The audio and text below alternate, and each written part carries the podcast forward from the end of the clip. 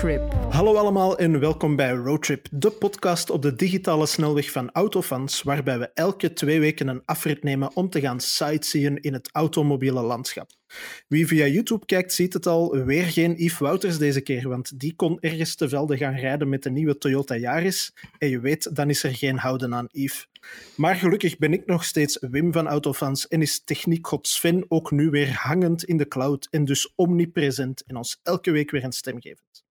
Maar beste luisteraars, de mystieke ervaring is compleet, want we zijn vandaag in de aanwezigheid van een monument uit de Belgische autojournalistiek. Deze man was meer dan 30 jaar hoofdredacteur van het grootste Nederlandstalige automagazine in ons land. Na een carrière van zowat 40 jaar ging hij begin dit jaar op pensioen, maar we zijn blij dat hij vandaag toch nog bij ons zit. Tony Verhelle. Een goedemiddag. Goedemiddag. Je blaakt nog altijd van gezondheid in deze troebele tijden. Ja, ja, en uh, ik heb uh, eigenlijk de autowereld nog altijd niet helemaal opgegeven, want ik vind het op dit ogenblik toch iets te interessant Wel, om helemaal aan de zijlijn te blijven staan. Bij dat zal denk ik een beetje de rode draad doorheen deze uitzending zijn, want ik heb een klein vermoeden dat je niet bepaald de gepensioneerde gaat zijn die het rustiger aan gaat doen, mm. elektrische fiets gaat kopen, zich bij de lokale seniorenvereniging gaat aansluiten enzovoort. Ik denk het niet, nee. Ik ben nog... Nee. Uh, bezig met een paar dingen zelf nog. Ik heb nog zelf een website over nieuwe mobiliteit, newmobility.news. Dus ja. iedereen mag altijd eens gaan kijken. Alright. Daar zullen we um, zeker ook reclame voor maken tussendoor. C'est ça. Dus en, er gebeurt heel wat hè, op het vlak van mobiliteit en daar zijn we dus mee bezig. Hè. Ja. ja, nieuwe mobiliteit is, is een van de thema's die u al toch al jaren interesseert en ja, die je dan ja. waarschijnlijk ook al jaren op de voet hebt kunnen volgen. Mm -hmm. Mm -hmm. Um, hoe, wat, wat houdt de, de, de website precies in? Is dat echt heel algemeen? Zijn dat echt specifieke dingen die jullie op de, de voet volgen? Uh... Het, het, zijn vrij specifieke dingen, aangezien het een B2B-website is. Dus je ah, ja. moet, je moet uh, abonneren om het uh, helemaal te kunnen volgen. Je kunt wel af en toe eens iets meepikken als buitenstaander, maar hij draait op abonnementen. Dus ja. En we moeten dat natuurlijk ook voor een stuk kunnen betalen. We, we, zijn ook een beetje het slachtoffer van die misvatting dat op, die er vroeger was, dat op internet alles gratis moet zijn. Daar zijn heel veel uh, mensen van teruggekomen, ook de kranten en zo, als je hun paywalls ziet. Dus uh, wij hebben ook een abonnementgeld. Uh, en wat dat wij doen is eigenlijk voor de mensen het hele spectrum van wat er over mobiliteit en energie gebeurt scannen en mhm. daaruit per dag zes, zeven artikels uh, samenvatten in het Engels, omdat we een mhm. internationaal publiek hebben. Um, en dus eh, die krijgen dan een nieuwsbrief met wat er volgens ons uh, die dag zoal uh, belangrijk is op het vlak van nieuwe mobiliteit. Ja. Hebben jullie de laatste maanden ook nog goed kunnen bezighouden? Want het was niet alleen voor de automerken een uitzonderlijke situatie, maar ook ja. wel voor de automedia. Dat wij hebben het gevoeld, Autogids ja. heeft het gevoeld. Ik weet niet, New Mobility ook. New Mobility is bezig geweest, maar je ziet wel dat het, uh, het aantal items dat, waar je kan uitputten, dat dat voor een stuk opdroogde. Uh, de, ja. ja. het, is een beetje, het is ook een beetje komkommertijd in de vakantie, dat is al, al sowieso uh, een probleem, maar nu was het wel iets minder. Maar er blijven toch nog veel ehm, initiatieven gaan. En wat dat je natuurlijk wel gezien hebt met die hele crisis, is dat de opkomst van de fiets. Hè, dat is mm-hmm. ongelooflijk. Uh, eerst mochten ze hem niet verkopen, maar ik heb nu al uh, echo's gehoord van uh, fietsenverkopers die in de maand juni, toen ze terug open mochten gaan, mm-hmm. de hele omzet van het voorjaar van vorig jaar eigenlijk verpulverd hebben, gewoon op één maand. Dus, ja, wel, ik, ik, ik wou net zeggen, mijn, mijn vriendin kan via haar werkgever een fiets leasen. En het mhm. model dat zij uh, voor ogen had, is uh, volledig uitverkocht voor de rest ja. van het jaar. Mm -hmm. Dus zij zijn blijkbaar inderdaad, enfin, de fietsenwinkels zijn blijkbaar een beetje overrompeld door de massale vraag. Ja, inderdaad. Maar fietsen, hoort dat ook bij, bij jullie? Uh, ja, ja new, mobility? new mobility is fietsen, steps, alles. Hè. Dus de, alle platformen. Alle platformen, hè. ja. ja.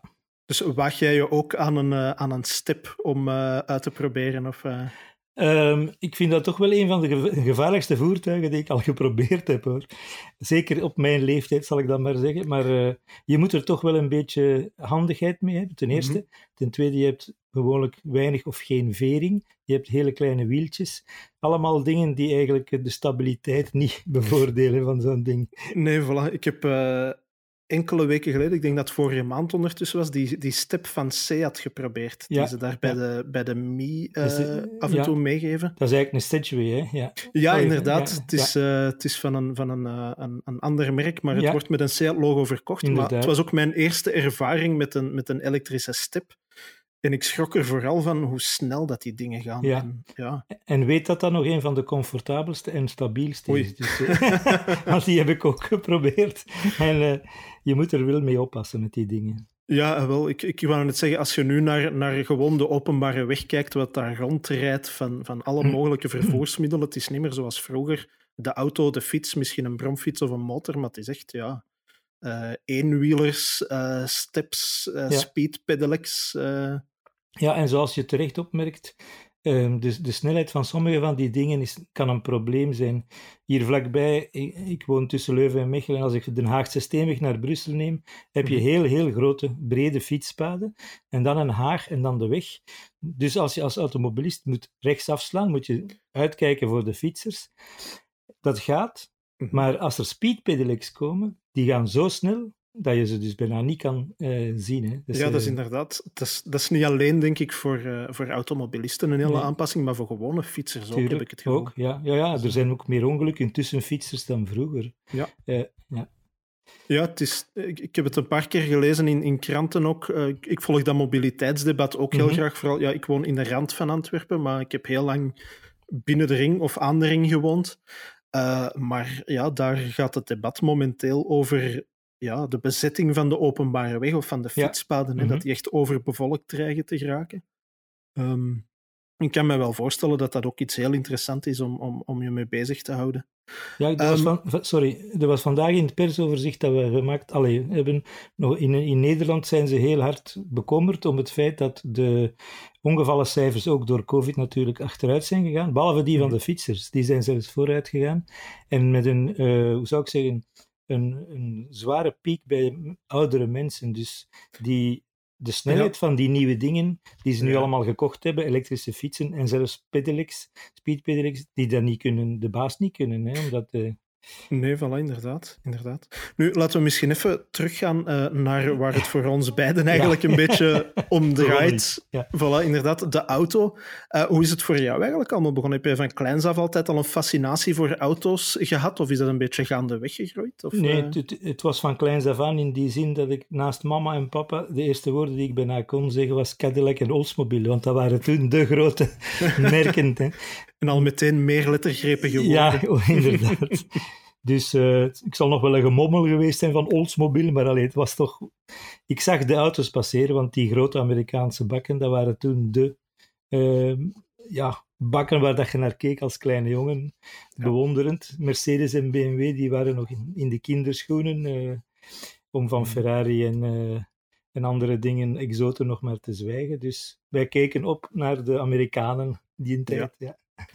En, hoe ben je dan uiteindelijk bij, bij Autogids beland? Wel, heel, heel uh, hoe zou ik zeggen, bizar. Ik ben uh, van de universiteit afgestudeerd in uh, 19... Allee, eigenlijk mijn legerdienst gedaan in 1980. het was eigenlijk burgerdienst. En ehm, toen was het een heel slechte periode om werk te vinden. En ben ik in van die NEP-statuten terechtgekomen. Zo gesubsidieerde contractuele heette dat dan. Oh. Of GES, ja, GESCO's noemde dat. En dan zat ik daar en uh, ergens in, op een, een, een, Europese vereniging. Maar ik, uh, de taakomschrijving was zo vaag dat ik daar niks te doen had. Dus ik heb daar veel gelezen. en dan stond er een, een, uh, hoe zou ik zeggen, een sollicitatie voor de eerste uh, Nederlandstalige medewerker van Autogids in, in de krant. En ik mhm. heb daarop gereageerd. Er waren honderd kandidaten, denk ik, en ze hebben mij gekozen. En dat was dus uh, eind 1981. Kijk eens aan. Dat is uh, ondertussen inderdaad, als mijn wiskunde mij niet in de steek laat, 39 jaar geleden. Inderdaad, ja. En hoe zag het autolandschap er toen eigenlijk uit? Wat waren toen zo de, de, de hete hangijzers? Want uh, ja, een carrière van bijna 40 jaar, 81, dat zal zo, ik vermoed, een beetje net na de, de oliecrisissen geweest zijn. Ja, inderdaad. Wel, de hete hangijzers, eigenlijk, als je de, de, de tijd nu beziet, gaat, gaat het is het spectrum veel breder dan toen. Toen, toen was, was de, waren de nieuwigheden uh, evoluties van hetzelfde model eigenlijk altijd. Hè. Dus, en je zag de auto's altijd maar groter worden. Dus ik heb uiteraard uh, nog met Golf 1 gereden. Als je weet dat de Polo bijvoorbeeld, om maar om te zeggen, de Polo is nu een stuk groter dan de Golf 1. Terwijl de Golf natuurlijk nog een stuk groter is. Zie je, die evolutie is er altijd geweest, maar laat ons zeggen dat de eerste 30 jaar het eigenlijk altijd daarom ging. De nieuwe auto was beter, groter, sterker uh, en ook gewoonlijk duurder dan de mhm. vorige. Maar er waren zo geen echte grote uh, veranderingen. Ik denk dat Tesla zes, zeven jaar geleden een van de grootste veranderingen in het autolandschap teweeggebracht heeft. Eerst, eerst de risée van iedereen zijnde, maar nu toch iets minder natuurlijk. Ja, voilà. ik, herinner het mij ook, want ja, ik ben van bouwjaar 84, dus ik ben uh, iets later geboren nadat jij beginnen werken bent bij Autogids. Maar uh, ik herinner mij ook inderdaad eind jaren 2000, dus dat zal 2008, 2009 hmm. geweest zijn, toen Tesla inderdaad met die Roadster afkwam, wat dan een soort verbouwde Lotus Elise was. Inderdaad, ja. En toen was dat echt een, een soort niche-speler. Maar als je nu mhm. kijkt, is dat wel een, een, een, merk dat het debat een beetje beheerst. Zeker als het op, op elektrische auto's aankomt. Hè. Um, zijn er nog evoluties die jou zo zijn bijgebleven? Uh, ik denk bijvoorbeeld, ik zeg maar iets, de opkomst van de bedrijfswagens of zo. Of, of ja, vijf jaar geleden Dieselgate. Dat is iets wat ook heel veel heeft veranderd en heel dat veel bepaald. Um, de bedrijfswagens is, is een, een, zeker een, een, belangrijk fenomeen in, in België, omdat als je weet dat de helft van de markt, want wij hebben een bijzonder grote markt voor zo'n klein landje, proportioneel mhm. gezien, maar dat draait natuurlijk rond het feit dat er zoveel uh, bedrijfswagens zijn, dus hè, dat is meer dan de helft van de totale verkoop op de markt. Dus dat is zeker een, een belangrijk gegeven. Het maakt ook dat de, hoe zou ik zeggen, een Belg is, een, is een, raar, een raar creatuur, in de zin dat hij helemaal verschillend is van de Nederlander en de Fransman. Ik ga een voorbeeld geven, ik zal, ik zal de, de Volkswagen Gamma pakken. Mhm. Als je iemand een budget van 25.000 à 30.000 euro geeft en je zegt hem, ga maar kiezen in het Volkswagen Gamma. Um, de Nederlander en zeker de, uh, en ook de Fransman, die gaan altijd kijken naar wat kan ik als grootste dingen hebben? Bijvoorbeeld zeg maar de Passat met een klein motortje in en niet te veel opties. En dan kom ik er wel met mijn 30.000 euro. Nu niet meer misschien, maar alleen in de tijd. Uh, en, en de Belg die, die is zelfs niet geïnteresseerd in die auto. Die wil een Golf full option. Mhm. Dus die zal, de, de Belg is veel meer geïnteresseerd in, in uh, het comfort dat hij heeft in zijn auto, uh, wat hij ermee kan doen en ook misschien wel ook de status van, van hè, op zijn oprit. Ja. En, hij wil, en dat is een zeer lucratieve markt ook voor de constructeurs, want je weet dat ze op opties veel meer geld verdienen dan op een basisauto. Ja, uiteraard. En dat is iets dat altijd meegespeeld heeft in België. En daarom zie mhm. je dat proportioneel gezien België voor bijna alle exclusieve merken, premiummerken en exclusieve merken aan de top staat qua verkoop uh, in verhouding tot de bevolking. Gewoon omdat wij, wij zijn gek van auto's. Ik, iedereen lacht altijd met ons met onze baksteen in ons maag, maar we hebben vier wielen in ons maag ook. En dat is ja, zeker wel. zo. Ik heb, ik heb persoonlijk een beetje het gevoel, maar het is daarom dat ik de vraag stel, want je zult er natuurlijk uh, door bij Autogids en ook voor de moniteur gewerkt te hebben, mm een beter zicht op hebben. Maar uh, ik heb het gevoel dat vooral de Vlaming daar heel, heel hard aan vasthangt, aan de manier, of, of aan de auto die hij koopt en, en het, het prestige dat daar een beetje aan vasthangt. Is dat in Wallonië ook zo? Heb je daar een idee van? In, in, in qua prestige enzovoort denk ik dat de, de Vlaming gevoeliger is. Ik mhm. denk dat de, de, de, de Franstalige Belg, dus zowel de Brusselaar als de, de Waal, dat die nog altijd uh, uh, voor een stuk gericht zijn. Dat is ook de, een van de redenen waarom dat wij nog altijd al die metingen doen in autogids en moniteur. Dat is, dat is nog altijd gericht op die prestatie ja. van de auto, terwijl dat, dat toch wel helemaal afgezwakt is. En bij, en bij ik zou zeggen, een Vlaams publiek toch minder, meer en meer achteruit gaat. Ja. De, de prestatie is eigenlijk alleen maar voor de echte freaks. En uh, de, hoe zou ik zeggen, het algehele beeld en het comfort en zo. En, en de connectiviteit speelt veel meer een rol in Vlaanderen, zou ik zeggen. Ik neem aan dat dat is omdat wij in Vlaanderen massaal in de file stilstaan en dus aan prestaties niet meer zoveel hebben. Je weet dat ze ooit uh, een enquête gedaan hadden in Nederland, omdat ze daar nog meer files hebben dan bij ons. En dat ze de mensen in de file vroegen, ben jullie zijn jullie nu ongelukkig? En die zeiden, bah nee, want hier heb ik mijn, mijn omgeving, mijn vrouw zaagt niet en mijn baas zaagt niet. Dus daar zaten ze op hun gemak. En als ze dan een fantastische geluidsinstallatie hadden in hun auto of zoiets, dan zaten ze daar eigenlijk een, een, een tijdje gerust van iedereen. En, dus, en zagen ze niet op tegen die file eigenlijk. Dat was, een, soort, een soort mobiele mancave eigenlijk. Ja, zoiets, ja. nee, het, was, uh, het viel mij ook vooral op, omdat ja, ik heb hiervoor dan voor Vroom gewerkt, wat dan tweetalig mm ook was. En als ik met, uh, met Franstalige lezers sprak op een evenement of zo, dat viel mij ook altijd op hoeveel meer op een klassieke manier zij nog gepassioneerd zijn door auto's. Ja, inderdaad, dat is ook zo. Dus, uh, ja, ik, dat, ik vond het heel frappant. Ja. ja, en dat doet mij eigenlijk wel plezier. Dat is, dat is ook zo'n beetje ja, de, de, de achtergrond waar denk ik wij allebei wat vandaan komen, maar zo de klassieke autoliefhebberij mhm. speelt daar precies nog iets meer dan bij ons. Het heeft natuurlijk ook te maken met, met de realiteit van het kunnen rijden. Hè. In Vlaanderen kan je bijna niet meer rijden. Daar heb je nog altijd 90 km per uur op de normale wegen. Ehm, mhm. En, je kan daar en er is ook minder, minder uh, volk op de weg.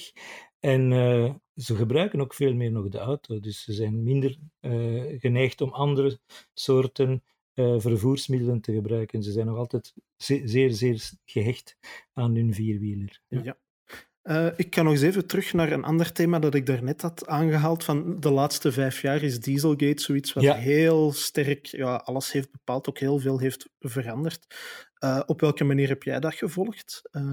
Maar van, re redelijk kort bij zou ik zeggen, want ik denk vlak voordat Dieselgate uitgebroken is, had ik nog een gesprek met eigenlijk de hoe moet je dat nu noemen? De aanstichter van Dieselgate, namelijk Winterkorn. Mm -hmm. dat, het ging niet rechtstreeks daarover, want dan, zo'n ziener, zo ziener ben ik nu ook weer niet.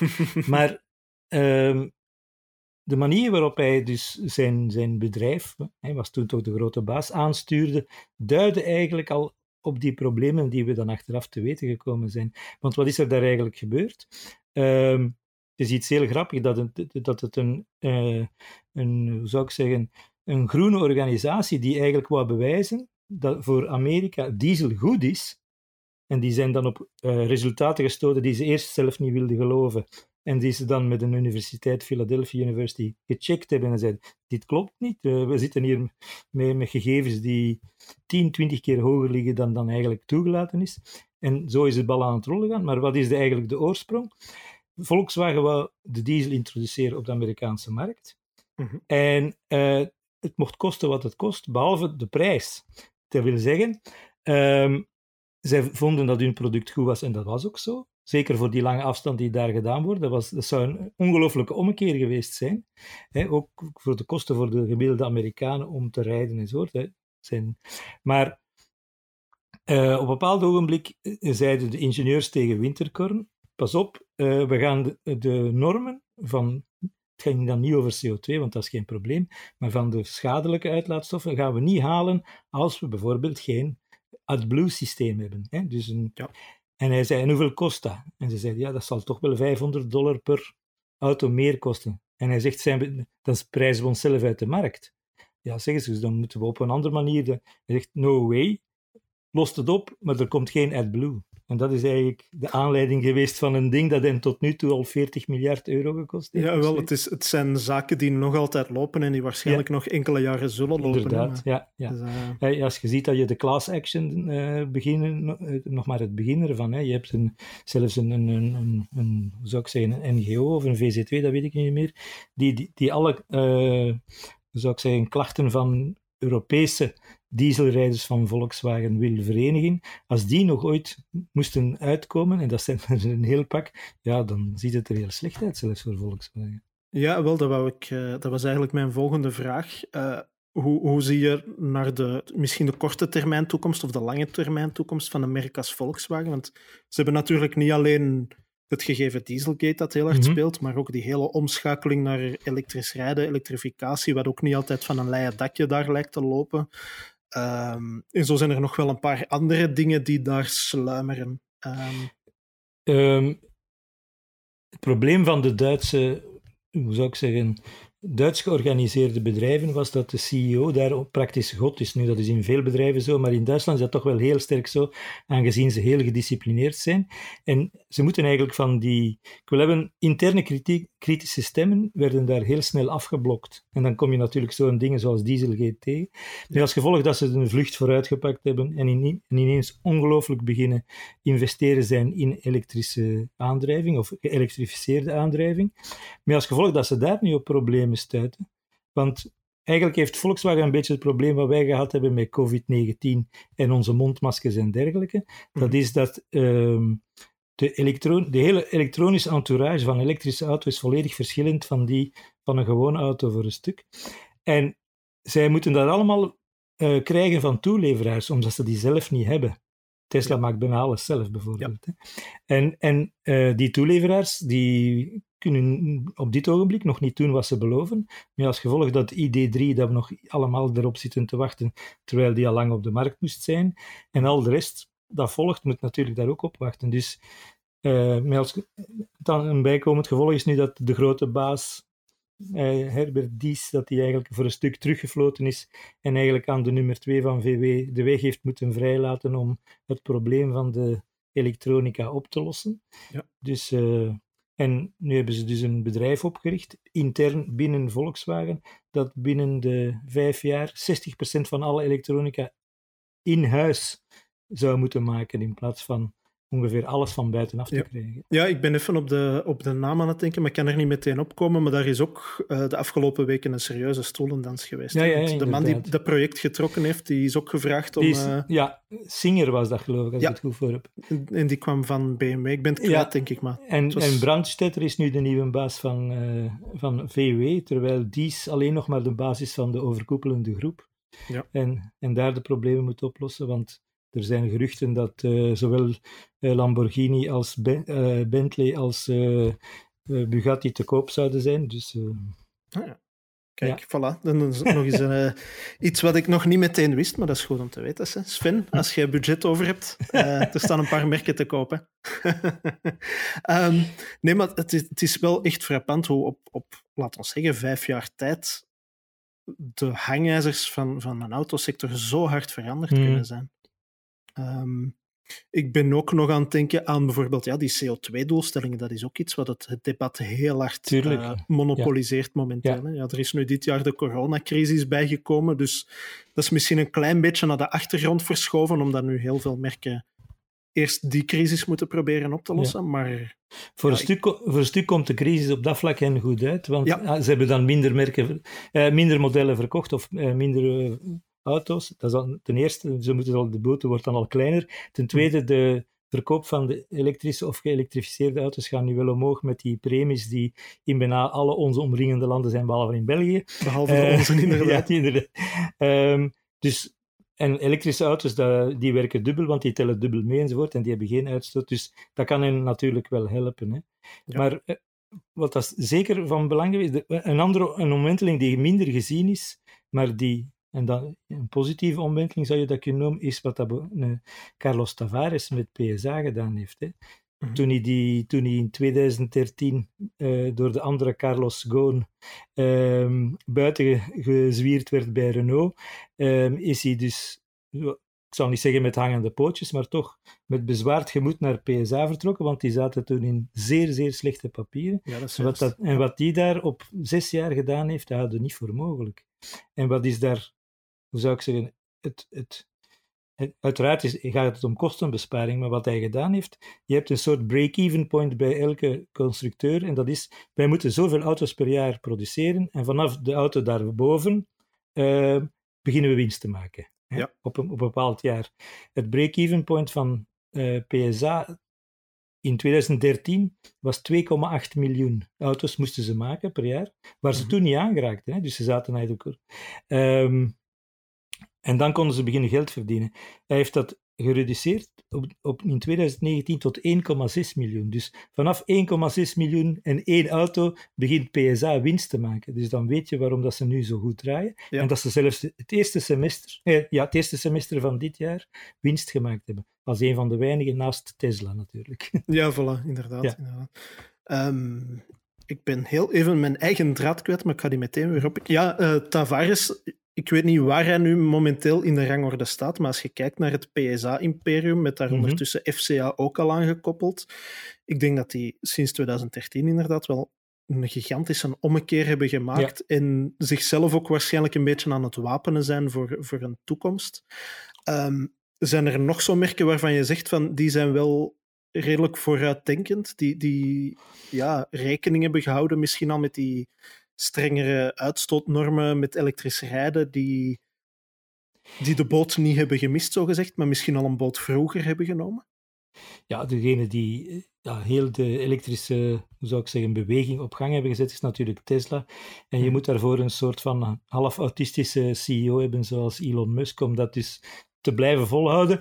En, maar langs de andere kant ook chapeau uh, voor de manier waarop hij zijn aandeelhouders koest kan houden, want die hebben uiteraard on, ongelooflijk veel geld geïnvesteerd en daar nog altijd geen enkele uh, dollar cent van teruggezien. Hè? Dus, uh, dus die en blijven geloven. En misschien hebben ze gelijk, want op dit ogenblik, hij, hij draait voor het vierde kwartaal nu al winst. Mm -hmm. dat is nog nooit gebeurd. Het heeft natuurlijk ook te maken met het feit dat hij zijn groene rechten, zal ik maar zeggen, verkoopt aan FCA bijvoorbeeld, aan, Fiat Chrysler. Maar eh, dat zijn goed recht natuurlijk. Hè. Um, dus dat is zeker uh, een, iets dat meespeelt. De, nu ben ik mijn draad even kwijt.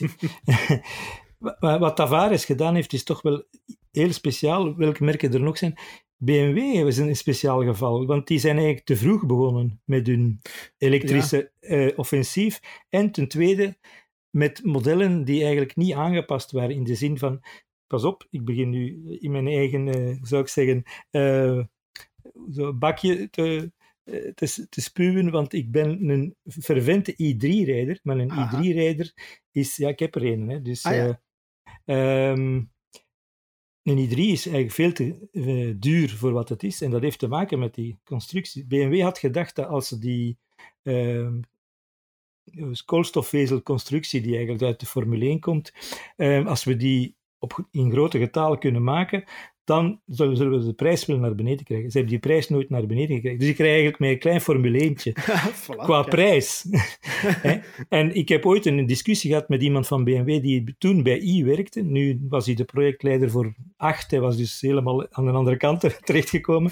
en die zegt, ja, zegt hem, dat ze, ze waren duur, maar weten we dat, weet je dat wij bij de eerste uh, twee, drie jaar 20.000 euro per i3 eraan inschoten, gewoon omdat die zo duur waren om te maken. Ja, en dus de, de i8, daar ga je natuurlijk ook al geen grote volumes mee draaien. Ook een dure auto, daar kon je natuurlijk de uh, overeenkomstige prijs voor vragen, maar daar werd je ook niet rijk van, vanwege de lage aantallen. Dus ze hebben zich daar volledig misrekend, met als gevolg dat BMW een grote schrik heeft gepakt, want dat heeft een, een miljard of twee gekost, denk ik. Mhm. en, dan, en nu zijn ze dus terug daar met, met een ongelooflijke inhaalrace, maar hebben ze zich eigenlijk laten voorbijsteken door een aantal andere merken. Ja. Maar ik denk dat ze qua filosofie wel goed bezig zijn, omdat ze... Iedereen ging plug-in hybrid al afschrijven, een dik jaar geleden. Nu mhm. zie je dat plug-in hybrid een zeer noodzakelijke stap zal zijn naar de overschakeling naar vol elektrisch. Omdat de mensen, die uiteraard maar 10, 50 km per dag rijden, in hun hoofd elke dag naar de Côte d'Azur willen rijden, zeker de Belgen. Mm voor zolang, voor zolang het nog mag. Uh, ja. En dus die rijkwijde is een ongelooflijk probleem nog, samen met de laadinfrastructuur ook natuurlijk. Want de prijs is duidelijk naar beneden aan het gaan. Maar die rijkwijde is zeker duidelijk nog een psychologisch probleem. Mm. En plug-in hybrid brengt daar een oplossing voor veel mensen als een soort uh, ja, gigantisch backup systeem van benzine. Of in het geval van Mercedes diesel, als de, als de batterij inderdaad leeggereden is. Hè. Mijn, mijn, mijn i3 is trouwens ook met range extender. Ah ja, dat wou, dat wou ik inderdaad vragen. Uh, is het een volledig elektrische of zit nee, er toch nog ergens een... Want, uh... want ik, zat, ik zit nog met de kleinste batterij. En dan, ah, dat, dus... dat, is echt, dat is echt niet ver genoeg. Zeker niet in de winter. Dan rij je toch maar 120 kilometer ver. Ja. Dat mag heel. Maar... Uh, die, die range extender. En hij is dan natuurlijk wel zo clever gemaakt door BMW dat hij een heel klein tankje is. Mhm. Dus dat je dan ook nog, als je dan heel ver rijdt, moet je regelmatig tanken. En waarom is dat tankje zo klein? Omdat er anders heel veel mensen zouden zijn die met de i3 hetzelfde zouden doen als wat met de eerste Cayenne uh, plug-in hybrid gebeurde, namelijk de, de, we laden niet op, want, ja, we, laden niet op, uh, want we hebben toch benzine. Dus ja, ah, ja dat, dat is niet de bedoeling. Zeker hier niet. Nee, wel, ik heb, uh, ik heb gisteren de, de, de rijtest gepubliceerd, maar ik heb twee weken geleden met de Honda E gereden. En ik vond mm het op zich een waanzinnig interessante auto. Vooral omdat die qua, qua design en qua concept, dat was zo nog iets heel verfrissend. Dat was terug zo'n beetje dat, dat retro-design waar Mini 20 jaar geleden heel hard mee heeft gescoord. Mhm. Maar dan ja, gecombineerd met een heel modern interieur. Dus ja, met die, die schermen over de volledige breedte. maar ja, daar is ook weer de, de totale actieradius. Officieel was 222 WLTP-kilometers. In de praktijk is het 180, 190, mm zoiets. Um, ja, ik vond dat. Het is, het is voldoende voor de meeste dagelijkse verplaatsingen, maar mijn range anxiety is ook al veel minder dan vroeger. Maar ik vond dat nog altijd, stel dat ik het zou moeten kopen of zou willen kopen, dat blijft weinig, hè? 180, 190 kilometer. Dat is weinig.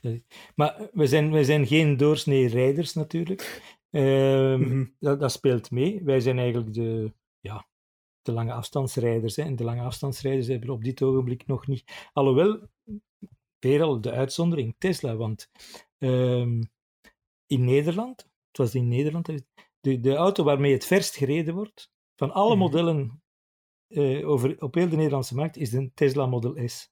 Oh, kijk. Ja. ja, dat zijn echt de veelrijders, maar die zie je dan.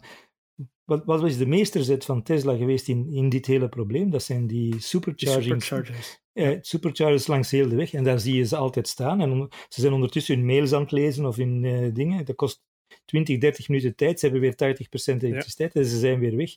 Die hebben zich daar zo aan aangepast. En dat zijn ongelooflijke veelrijders. Ja. In tegenstelling tot de meeste andere mensen die een elektrische auto hebben, die eigenlijk niet zoveel kilometers. Nee, voilà. Wel, uh, vorige, vorige aflevering was Bert Roblijn bij ons te gast, die ook een, mhm. een, een, Tesla heeft. En die vertelde inderdaad ook dat hij daar probleemloos mee op skivakantie gaat. Dat, ja, het is gewoon op voorhand misschien even kijken waar de superchargers zich bevinden. En dan... En ik ben zelf vorige week op vakantie geweest en voor ik veel boze reacties krijg, ik heb het heel corona-veilig gedaan, uh, in de eigen auto naar een land dat nog maar sinds begin juli terug open was, naar Slovenië. Mhm. Eh, waar ze qua maatregelen trouwens ook al veel verder staan dan bij ons, zeker qua contact tracing en al die dingen. Maar wat mij daar ook op de autobaan richting, uh, richting Slovenië is opgevallen, is inderdaad hoeveel mensen er gewoon met hun elektrische auto nu al op vakantie gaan. Ja. En waar er ook ja, superchargers of gewoon snelladers uh, aan, de, aan de tankstations in, in Duitsland naast de autobaan staan. Ja, en vroeger werd ons al in, altijd ingepeperd dat zelfs als we naar de Côte d'Azur reden en we het in één ruk wilden doen, dat we om de twee uur moesten stoppen om toch minstens een kwartier tot een half uur pauze te nemen. Nu, als er een mhm. supercharger staat, dan, kan, dan, dan is dat ideaal. Hè? Dan ben je weer... Ja, uh, ja inderdaad. Want, Eigenlijk moet je dat, dat erbij inrekenen. Vroeger moesten we het ook al doen, maar deden we het niet. Dan bleven we in, in die auto zitten totdat we er bijna uitvielen, bij wijze van spreken. Van, vader wou in één ruk door naar zijn vakantiebestemming.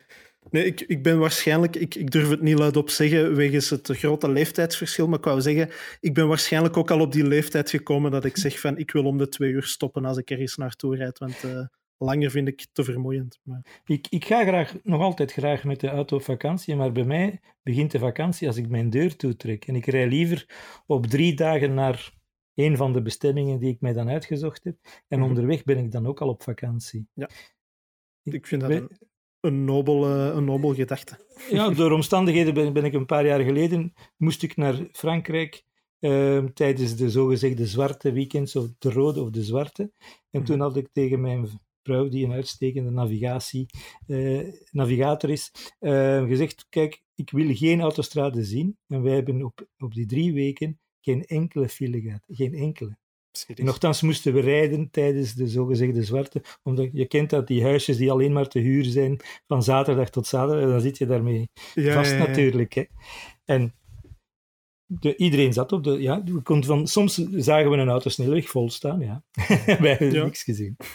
Dus gezien, rustig op de departemental daarnaast. Ja, en onderweg een hotelletje. Dan, en dat, dat, betaal je bijna met de, de die je uitspaart. Ja. Jawel, inderdaad. inderdaad. Voilà, een mooie vakantietip om mee te nemen. Ehm, nog eens heel even over dat elektrisch rijden, want we hebben het er nu wel over gehad, over de situatie vandaag en de mhm. situatie in de nabije toekomst. Maar er zijn ook heel veel mensen die zeggen van goh ja, dat elektrisch verhaal, volgens mij is dat eindig, of is dat geen lang leven beschoren, of, of gaat er toch nog heel veel moeten gebeuren? Hoe kijk jij daarnaar?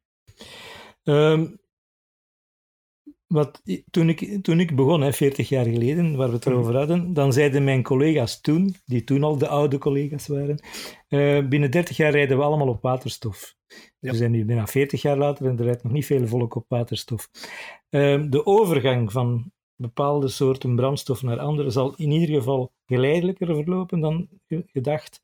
En ten mhm. tweede, er gaan heel veel verschillende manieren zijn om zich te verplaatsen. Ik denk dat waterstof Ehm, toch zeker niet binnen, in, binnen dit en 30 jaar niet zoveel in auto's zal te zien zijn, maar in eerste instantie bij vrachtwagens, bij zwaardere vervoermiddelen, die anders een probleem zouden hebben omdat ze ongelooflijk veel batterijen zouden moeten meeslepen. Um, en dat de elektrische auto toch wel een doorbraak gaat kennen tussen dit en 10 jaar, omdat de batterijen gaan lichter worden. Mhm. Waarschijnlijk gaan we solid-state batterijen hebben, wat ze dus een stuk veiliger maakt, lichter en, en eh, krachtiger. En misschien komt er een doorbraak in de batterijtechnologie. Iedereen is er naar op zoek, maar het is zoals bij het uh, coronavirus. We zijn allemaal op zoek naar het vaccin. Er wordt ongelooflijk veel ingestoken, maar het is er nog niet, dus we zullen zien. Hè. Ja. Maar uh, elektrisch, als je een elektrische motor ziet, als je de, zou ik zeggen, de efficiëntie van een elektrische motor ziet tegenover de efficiëntie van een verbrandingsmotor, kan het niet anders dan dat we naar elektrische aandrijving moeten. De mhm. efficiëntie van een elektrische motor is 90 à 95 procent verbrandingsmotor hoogstens 40%. Dat kunnen we niet blijven doen. Hè. Dus, uh, dus het moet in ieder geval zo, maar uh, het zal iets trager gaan. Maar uh, misschien, we, we zien nu hoe de hele maatschappij al verandert met een, een virus dat ons op de nek valt. Um, wij zullen waarschijnlijk bepaalde gewoontes ook moeten veranderen. Ja, dat lijkt mij. Blijvend, ja. Ja. Ja, het is sowieso. Ik, die gedachte overvalt mij nu zelfs al een paar keer. Als ik gewoon nog maar kijk naar, ik zeg maar iets, een, een tv-programma, om het even over die gewoontes, die blijvende mhm. verandering te hebben. Een tv-programma van een jaar geleden of zo, als ik mensen te dicht bij elkaar zie staan, krijg ik nu al vaak de reflex ja, van... inderdaad. Oei, pas op, doe dat niet. ja. Um, ja, misschien moeten we het ook eens uh, hebben over een iets lichter onderwerp en een iets minder uh, tijdgebonden of actueel onderwerp. Misschien weet niet iedereen dat, maar je bent ook jarenlang jurylid geweest voor de verkiezing van de Europese auto van het jaar. Ja. Uh, hoe is dat precies gekomen? Hoe raak je in die jury? Dat is zo een, een mythisch onderwerp. Voor veel mensen is dat de sticker op de achterruit van een auto als die verkozen is tot Europese auto van het jaar. Uh, hoe is dat precies in zijn werk gegaan? Wel, de, de jury is eigenlijk ontstaan uh, uit een initiatief van zeven um, magazines en, en dagbladen die over auto's schreven. Uh, van zeven verschillende nationaliteiten. En de initiatiefnemer was een Nederlander. Dus van Autovisie zeker? Fred, ja, Fred van der Vlucht heette die. Um, en dan hebben ze die een, een groep samengesteld. Binnen, en hoe die gekozen is, dat zal de, op dat moment, waarvan zij dachten dat dat de belangrijkste uh, autojournalisten waren op dat moment. Mm -hmm. En eigenlijk, uh, er zijn er dus de, bepaald voor België zijn er twee. Ja. En, en, en al sinds uh, ja, lange tijd is dat een Nederlander, een Nederlandstalige en een Franstalige. Um, en eigenlijk wordt je voorgesteld door jouw voorganger. Ah ja. En degene die daarover beslissen zijn niet alle andere juryleden, maar alleen die zeven stichtende uh, magazines, ja. de vertegenwoordiger daarvan, die beslist wie erin komt. Maar meestal, uh, wordt de suggestie van de uittredende, uh, het uittredende jurylid aanvaard. Ja. En toen, dus toen ik begon in de automobiel, was Etienne Vizar, mijn toenmalige baas mm-hmm. bij Moniteur Automobiel, die was lid van COTI. Ah, ja. Maar die ging heel weinig naar bepaalde evenementen, wat ze hem later ook heel kwalijk genomen hebben. En hem er trouwens daarvoor uitgezet hebben op termijn, um, omdat hij niet genoeg aanwezig was op de evenementen. En ik ging eigenlijk veel in zijn plaats naar die evenementen, als het mocht. Soms mocht het niet, soms mocht het wel. Dat waren de constructeurs die dat uh, uitmaakten. Mm. En dus ik, kende die, ik ken die mensen eigenlijk ook al 30 jaar, terwijl ik maar de laatste 10 jaar echt Coty ju jurylid ah, ja. geweest ben. Ja, want moest dan wachten tot uh, Jos Grijzeels, de man die over auto's schreef voor de Standaard, het nieuwsblad. Mm -hmm. uh, toen die zich terugtrok, hebben ze dan mij gekozen ja. voor de laatste tien jaar. En nu ben ik eruit, omdat er is een leeftijdslimiet van 65 jaar. Het is wel grappig om te weten hoe dat, dat gekomen is. de, op een bepaald ogenblik in de jaren 80 was Paul Frère, de gekende... De mythische Paul Frère. De mythische Paul Frère, die nog veel voor mij gewerkt heeft trouwens bij Moniteur of iets. Um, was voorzitter van de jury en ik kreeg een briefje van Citroën waarin gevraagd werd, kijk, wij willen aan alle juryleden een Citroën Xantia ter beschikking stellen om mee te rijden gedurende een tijd, om, hè, om mee te kunnen doen aan de... En er zijn een aantal mensen die ons teruggemaild hebben dat zij niet meer met een auto kunnen rijden. Hoe komt dat zij nog jurylid zijn? en dan heeft Paul Freer, die tot laat in zijn tachtiger jaren, zal ik maar zeggen, ongelooflijk goed met een auto kon rijden, in zo'n vliegende colère geschoten dat hij een leeftijdslimiet van 65 op de, op de juryleden geplaatst heeft en zichzelf daarmee direct buiten de jury gezet heeft, want hij was toen al dik in de 70. Ik wou net zeggen, want die, de mens heeft een, heeft een hele mooie leeftijd bereikt, denk ik, maar dat was... Bijna uh, 90, ja. Wel ja, als je spreekt over de jaren 80, dan moet hij toen inderdaad ook al richting de 70 gegaan zijn. Ja, ja. Uh, ja wel, want wij als buitenstaander, laat ik het zo maar zeggen, hebben altijd een beetje het idee dat dat een verzameling is van wat oudere journalisten die vooral voor klassieke auto's stemmen, maar ik heb daar straks nog eens in het lijstje van winnaars en van, van Hmm. podiumplaatsen gekeken. En eigenlijk is dat helemaal niet het geval, hè, want Nee. in 2010 is de Nissan Leaf bijvoorbeeld, de eerste Nissan Leaf dan, eh, als winnaar uitgeroepen. Vorig jaar was het de Jaguar I-Pace. Ehm, Uiteindelijk is dat wel een, een, een hele bonte selectie en vaak ook hele modale stadsauto's en gezinswagens. hè. Ja, ehm, je ziet wel een soort van, hoe moet ik nu zeggen, een, een duidelijk, duidelijke scheur in, in, in, in Europa tussen Noord en Zuid. Ah ja, Ehm, de twee belangrijkste criteria eh, waar wij rekening moeten mee houden, er zijn er nog, maar zijn innovation Mhm. hè, en value for money. Dat wil Ja. dus niet zeggen dat een auto altijd goedkoop moet zijn, maar hij moet wel waar voor zijn geld leveren, ook al kost hij veel. Ja. Ehm, en dan zie je dat voor- vooral de Scandinavische landen, maar toch ook eh, Duitsland en, en, en wij enzovoort, naar die innovatie meer kijken, terwijl de Zuiderse landen toch iets conservatiever zijn en meer kijken naar die value for money of naar gewonere auto's.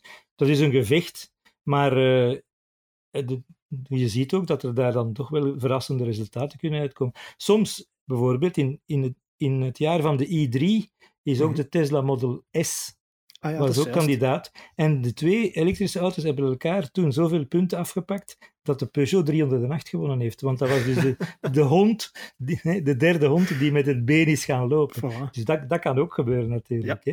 Eh, Ja, zijn er zo auto's bij waarvan, waarvan dat jij misschien dacht van goh, eigenlijk had die wel mogen winnen of had die op zijn minst genomineerd moeten worden voor een podiumplaats? Dingen die misschien aan de aandacht van andere juryleden ontsnapt zijn? Of, of, of eh, ja. Oh, er zijn er altijd. Bijvoorbeeld, toen had bijvoorbeeld allee, i3 of Model S moeten winnen. ja, zeg maar sowieso. iets, ja. Er zijn, eh, er zijn zo dingen geweest waar dat, ehm, de, de, de punten zo verspreid zijn dat dan de modale golf nog eens gewonnen heeft, bijvoorbeeld.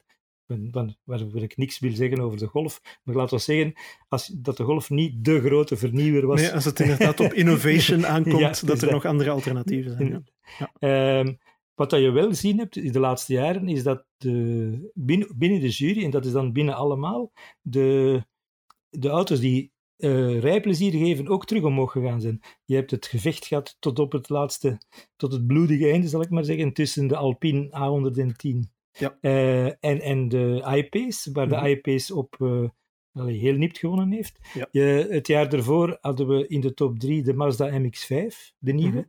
Ehm, je ziet dat dat ook terugkomt. Ja. En nu, natuurlijk hadden ze eh, bij uitstek een fantastische, eh, hoe zou ik zeggen, eh, jaar, want de Taycan natuurlijk geeft zowel elektrisch als rijplezier. Maar ja, die was dan ook weer zo duur dat hij dat toch niet Ja, gehaald heeft. hè. De value is, of, Ja, de de, value money is heel hoog in vergelijking ja. met de value misschien. Ja. Eh, als je nu zelf een garage zou mogen samenstellen, uit welke Mhm. auto's zou die bestaan? Ik vind dat altijd een heel interessante vraag, want dat zegt ook heel veel over iemand. Je, je weet dat ik een, eh, ook een oldtimer liefhebber ben. Hè? Dus ik heb er Mhm. één in mijn garage staan buiten mijn i3. ehm, en dat is een De Chevaux. Ah ja, uit, uit 1954. Ik wou i- een die zo oud was als ik. Allee, ik ben uit 55, maar zij is van 54, dus ze is dus Ja. nog iets ouder. Eh, ehm, waarom? Omdat ik vind, allee, de- toen was dat zeker een revolutionair ding, Mhm. maar de, alles wat daar in het lastenboek stond, je vindt dat heel weinig op dit ogenblik nog bij een nieuwe auto. Dus die combinatie van al die dingen, goedkoop zijn, toch heel veel kunnen doen. Ehm, ook het rijplezier, want dat was eigenlijk een plezant ding. Je kon er open mee rijden enzovoort. Al die dingen bij elkaar, ehm, dat vind je nu niet meer. En natuurlijk hebben de veiligheidsvoorzieningen daar een stokje voor gestoken, want dat plooit dus op gelijk als een kaartenhuisje. Dus ik wou net zeggen, ik heb dat al een paar keer door een bocht zien gaan. En... ja, qua- omvallen gaat dat niet, hè? Nee, nee, nee, nee maar niet het doen. neemt toch indrukwekkende Ja, hoeken aan soms. Hoor. Ja, ja. Ehm, maar, maar, klopt het effectief ook? Of is dat een, een, een, fabeltje dat in het lastenboek ook stond dat dat een krat eieren moest kunnen vervoeren? Zonder een, een, een mand eieren. Of een mand eieren, ja. Voilà. Ja, en, of een, een ding, een uh, vat wijn of 50 kilogram patatten en uh, twee personen. Die moesten over alle wegen, want toen mhm. waren niet alle wegen nog zo, over alle wegen kunnen vervoerd worden, desnoods dwars door het veld. Wat ik ooit met een van mijn, ik heb vroeger nog Deutsche gehad, ooit met een van mijn Deutsche gedaan heb, toen de autoweg wegens onverwachte sneeuw helemaal dicht zat, ben ik gewoon, het was ervoor gevroren, rechts afgedraaid, dwars door het veld weggereden van de autostraat met de deux was dat geen enkel probleem. En heeft u, heeft u mand eieren het overleefd? Ja, die had ik nu toen niet bij, maar dat, was geen... Maar dat, ja, dat waren de, de, de criteria. En hij, mocht, hij moest er zelfs niet mooi uitzien, wat ook niet zo was. Maar ja, uiteindelijk is dat een subjectieve kwestie natuurlijk. Ja, inderdaad. En, en bijvoorbeeld, wat dat heel veel mensen, dezelfde vragen hebben al heel veel mensen aan mij gesteld, wat is nu een ideale auto? En meestal denken ze dan dat ik Lamborghini of Ferrari of zo zal zeggen. Uh, een van de auto's die volgens mij ongelooflijk onderschat waren en wat, en wat plezier was met was een Subaru Legacy Wagon met de 3 liter boxermotor. Eigenlijk in de combinatie van alles wat die kon mhm. en het plezierige geluid dat hij maakte, want het was bijna hetzelfde als een Porsche. Ja, ja. Uh, en en, en uh, vierwielaandrijving, fantastische wegligging, want dat was de wegligging van de rallyauto's van Subaru van toen. Mm en die, die, ze smeten ermee naar je hoofd bij wijze van spreken. Uh, dus, en als ik dat dan zeg tegen de mensen, dan zegt iedereen, oei, dat is wel raar. Maar dat is wel een van de auto's die mij bijgebleven is als iets... Dat zijn, ja... Ja, ik heb, ik, ik heb ook zo'n beetje een, een zwak voor Subaru, omdat die heerlijk eigenzinnig hun eigen ding blijven doen. En... Saab was ook zoiets. Hè. Ja. Ik heb altijd graag met Saabs gereden ook.